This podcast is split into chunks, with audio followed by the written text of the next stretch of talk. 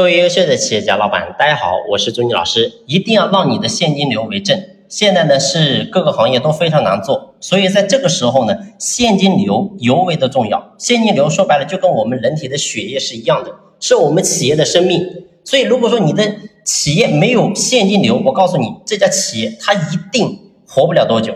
那么什么叫做现金流呢？现金流说白了，你比如说像我们公司收到的合同款啊、尾款，然后银行借款。股权融资啊，等等吧，这些都是叫现金流。这些钱呢，有的是属于你，有些呢是暂时放在你的账上。但是呢，只要你的账上有钱，有这些正向的现金流，你这个企业就能活下来。那么，什么叫做负向的现金流呢？你比如说购买的原材料啊、房租啊、水电啊、员工工资啊、银行利息啊，这些都是负向的现金流。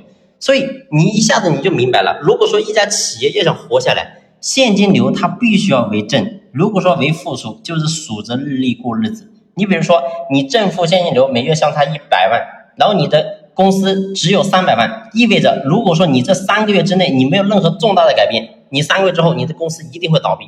真的会倒闭吗？我告诉你，真的会。如果说你三个月之内你没有钱来支撑，我告诉你，就算你三个月之后你接到了一个一千万的订单，然后呢有五百万的利润，我告诉你，你也会做不成这个事情，你会暴毙在大餐面前。而这种有美食却无福消受的痛苦，我告诉你，一般的老板都受不了。所以这个时候，我们到底该怎么办？如果说现在企业确实是正负现金流相差比较大的时候，我们这个时候不是去分析啊，为什么我们会做成这个样子啊？啊，不是去找这些问题的时候，这个时候我们第一件事情就是想方设法先救命。那么救命说白了，就是努力让我们的现金流为正，先续命，争取时间来治病。不是说天天还想着说，哎，我为什么这个现在企业搞成这个样子，还天天找问题，没有用。先想方设法让你的现金流先为正先。那么怎么样让我们的现金流为正呢？说白了有很多方式啊。那你比如说卖资产啊，卖资产卖掉一些资产呀，可以让你获得一些正向的现金流。再比如说像裁员，裁员就是截断我们的负面的这个负向的一个现金流，这种也是一种方式啊。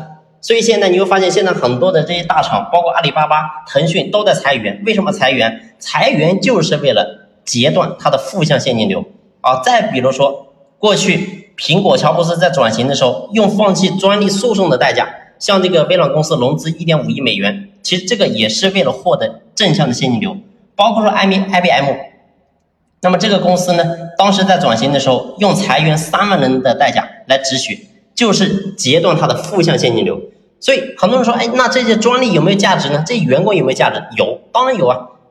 但是我告诉你，为了续命，比这些东西重要的多得多。所以我们今天不去说这些人到底做这些事情有没有这个对错，我们也不去评判。但是我要告诉你的是，我们今天如果说企业处于一个非常危险的状态，你一定要想方设法让自己先续命先啊，你把你的命先续上，续上之后。然后呢，我们再想方设法去治病。如果说你的现金流都支撑不了多久了，你告诉我，你再怎么样去搞，其实你会发现都没有多大的意义。所以，首先第一个，如果说我们现在企业面临了比较大的一个问题，第一步，先让自己先活下来。